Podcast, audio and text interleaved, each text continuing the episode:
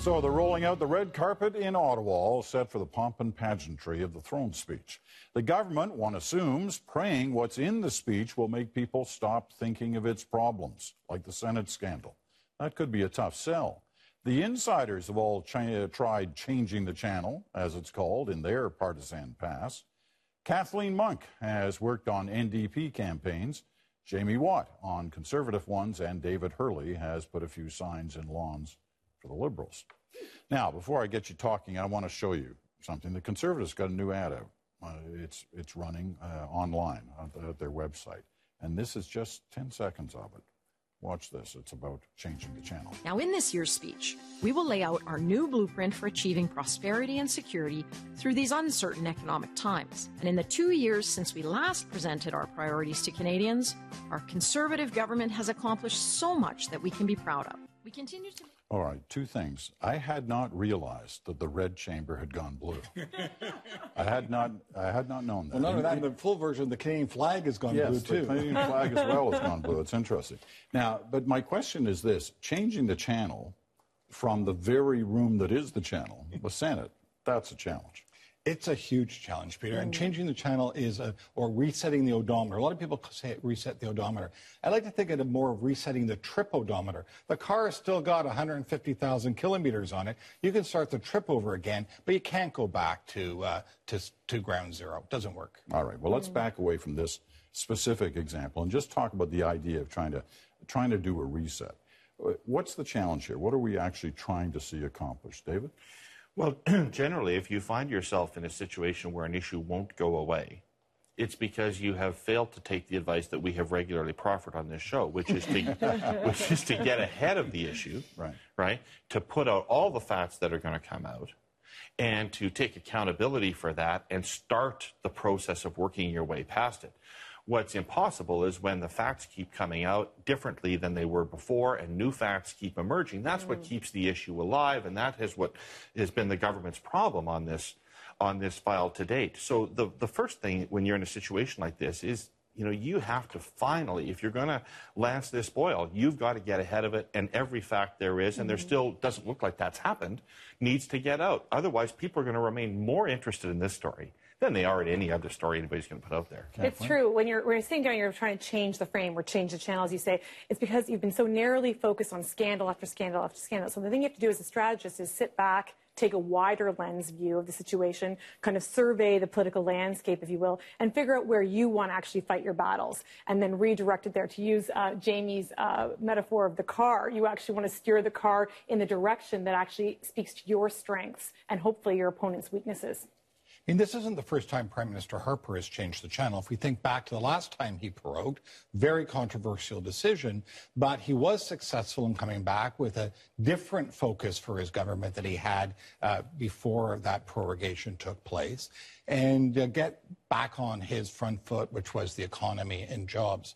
One of the things, though, if we look at the really successful changes of channels, they almost always occur during an election. And I'm not sure that a speech from the throne is that powerful a tool to get them changed. Premier Clark changed the channel, but only after the election started. Premier Redford changed the channel only after the election started, and of course, famous one. I think you can actually go further, Jamie. A speech from the throne is a very, very weak communications tool to change the channel. Uh, people don't pay attention to them. Yeah. They're full of vague generalities that don't really mean anything. They're read by the governor general, so there's no decent clip out of it. and it's, it's just. It, I mean, when, when the example nice you're talking about, Mr. Harper and Mr. Flaherty introduced the biggest budget in Canadian history. That's a channel yeah, changer. A throne yeah. speech is not no. a channel. Changer. And when you when you poll a week later, you find people don't even know that the speech took place. Well, tomorrow may be different. It's going to be interesting to see who's in the room. I think Senator Wallin's going to be there. Uh, I don't know about Senator Duffy. It wouldn't surprise me that they're going to be there. They both say they want to stay in the Senate. This is a big day for the Senate. They'll be sitting there. They'll be on camera. The, I'm sure the director will be taking lots of cutaways of it. Um, Kathleen, what do you avoid when you're trying to, let's, keeping it general here, what are you trying to avoid when you're resetting? Well, you want to avoid not acknowledging how bad the problem really is. I mean, that's the first thing. You got to be honest with your analysis. I think sometimes seeing the back room, you're like, oh, it's just a small puddle, when in fact you're up to your neck deep, you know, in problems. So you want to have a clear idea of what your problem is, honestly assess the situation, and not sugarcoat it for the leader in terms of when you lay out the propositions of what you know, what route you can go on. Um, so you're clear about how bad it is and kind of what risks you may need to take in terms of a new direction. I think you really have to only build from strength. I don't actually think you can do a whole bunch about your weaknesses. They exist as they do. So I think you've got to be brutally honest with yourselves and your mm-hmm. team. What are our strengths and what part of that foundation is strong enough for us to build on to go forward? And you can get too distracted trying to fix all these other problems. I'm not really sure they're fixable under these circumstances, but if you take your strengths, that that the public yeah. supports you on, and accentuate that, that's where I think you get some traction. David?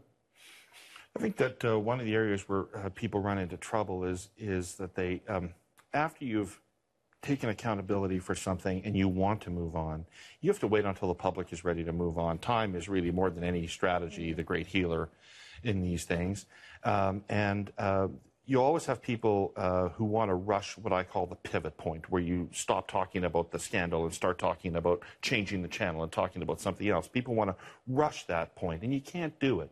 If you think about it in human terms, if somebody's really upset with you about something and you finally say to them, How many times do I have to apologize about this for you? Can't we talk about something else? That's not a winning strategy with that person, and it's no more of a winning strategy in politics. So these are the kind of fights that must take place in the back room when you're trying to do this. Yeah, how much risk do we want to take? How far do we want to go? Do we want to call a public inquiry? Or do we want to do something different? Do we want to fire somebody? Um, these are the various strategies. All of the but above. All of the above in some cases. but it's interesting because, you know, political backrooms are made out of, you know, the same kind of people that you see on the street, right? So there are, there are people who are bold and brash, but there's also people who are, you know, negative Nellies or worry warts. And you need some of those chicken littles in your group to be able to say, hey, this is the worst case scenario. This is like, let's play this out all the way to the end. How bad is this going to be for us? And then, and those are the people that are actually helpful in those scenarios because they can actually, you know, how, how, how bad is it? How, how bad, how many risks do we need to take in terms of moving the situation forward?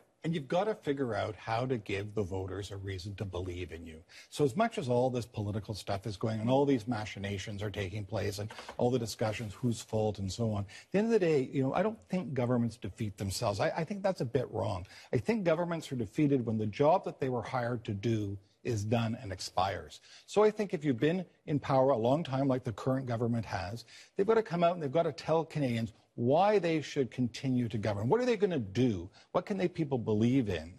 And that's hard to do when you when all this other stuff is going around contemporaneously. You know, Kathleen's little point about call an inquiry, and she turned to you, David, on that. Of course, the reference to um, you know the uh, sponsorship scandal and the decision by Prime Minister Martin to call an inquiry. Can you pull back the curtain for us on that? Was there a, you know, was there a fight in the back rooms about is this really the right way to go? Do we really want to have an inquiry now? Well, there was an enormous uh, fight about it. Uh, first of all, almost nobody uh, from Quebec was in favor of the maneuver because they knew that, or they felt that the inquiry ultimately would damage the brand in Quebec for a very long time. Um, you. Um, and listen, this is still an issue that's hotly debated in the Liberal Party and among Mr. Martin's people uh, to this day. I think that over time, the lesson that I've learned from it is that really, when you've got a big, terrible scandal, there actually isn't any really good way to do about to, to go about it. You know, people say, you know, some people say, don't call an inquiry, don't raise the profile of it, Le- you know, leave it to the officials to deal with or to the criminal justice officials to deal with. Well, that's what Mr. Charest tried to do with. Uh, with the construction scandal. Mm-hmm. He was ultimately forced into an inquiry, um, which is the worst way to get into one, and that's why we tried to be proactive about it with Mr. Martin, was because then at least you get the benefit of, of being the ones that were determined to get to the bottom of it as opposed to being forced to get to the bottom of it. But a highly highly controversial uh, notion. My personal perspective is that the Gomery inquiry won us the 2004 election and cost us the 2006 election. Yeah, it's an interesting way it played out over those two different yeah. elections. Um, point to somebody or uh, to a government that handled uh, a reset well, because it's a challenge, and yeah. there's no guarantee you're going to be able to pull it off. Very similar situation uh, to what we are in right now, actually, federally. I dial back to 1988, actually 1986, 87. Um, Mulroney was suffering from a number of scandals, cabinet resignations and scandals. Um, was very unpopular in the polls, was in third party despite having a majority government. Uh, the NDP actually was soaring in the polls and Well, doing very well in first place. Yeah. And uh, and Mulroney was very strategic um, going into that 88 election. Um, you know, he couldn't have run it on uh, personal popularity or leadership, certainly not ethics at the time. So he ran it on free trade, and actually, it um, it hurt the NDP greatly. Obviously, you know, at one point, Ed- Ed Broadbent was poised to kind of possibly take power. Obviously, that didn't happen. He came in third place, um, and the NDP got doubly squeezed because by running the campaign on free trade, uh, not only did um, he squeeze the NDP, but also the Liberals squeezed the NDP as well with the strategic vote trap. Jamie? I'd say Christy Clark in uh, the last uh, provincial election in British Columbia, she was very, and her team were very successful in turning that into their strength, their front foot, jobs and the economy, and uh, her opponent never, never caught up. I might also say Premier Redford was successful as well, but that'd be a bit self-indulgent. Yeah. What's to do with health? right. Um, David, what's your example? I don't think there is a better example uh, than Mulroney uh, 88 because for so long leading up to that election, there was every reason to believe he would lose. Uh, and then he won a resounding majority. So it's a, it's a tremendous case study. And to what Kathleen said, I would just add that uh, he had an opponent rise to the bait. Mr. Turner stood up and said, This is the fight of my life. This is what this campaign is about. And so you had this thing at loggerheads. And so you had conflict. And conflict is what interests people most of all. And so you had all of a sudden this conflict for the ages that made Suzanne Blais Grenier or Michel Gravel or all the assorted junior ministers who'd had to resign over the preceding four years seem frankly like small ball compared to the big interesting thing that was going on. So between Mr. Mulroney's strategy and Mr. Turner's strategy, you had the perfect storm that actually squeezed out the NDP and allowed Mr. Mulrooney to ride over the ethical scandal. I think Mr. win. Mulroney also understood in such a strategy, in for a penny, in for a pound, right? These things don't work when you go halfway and you still try to do other things. He he went full bore against uh, that particular uh, messaging, and I think that created the contrast, which created choice, and he was successful. Okay, got to leave it at that for this week. Very good. Thank you all. Thank you.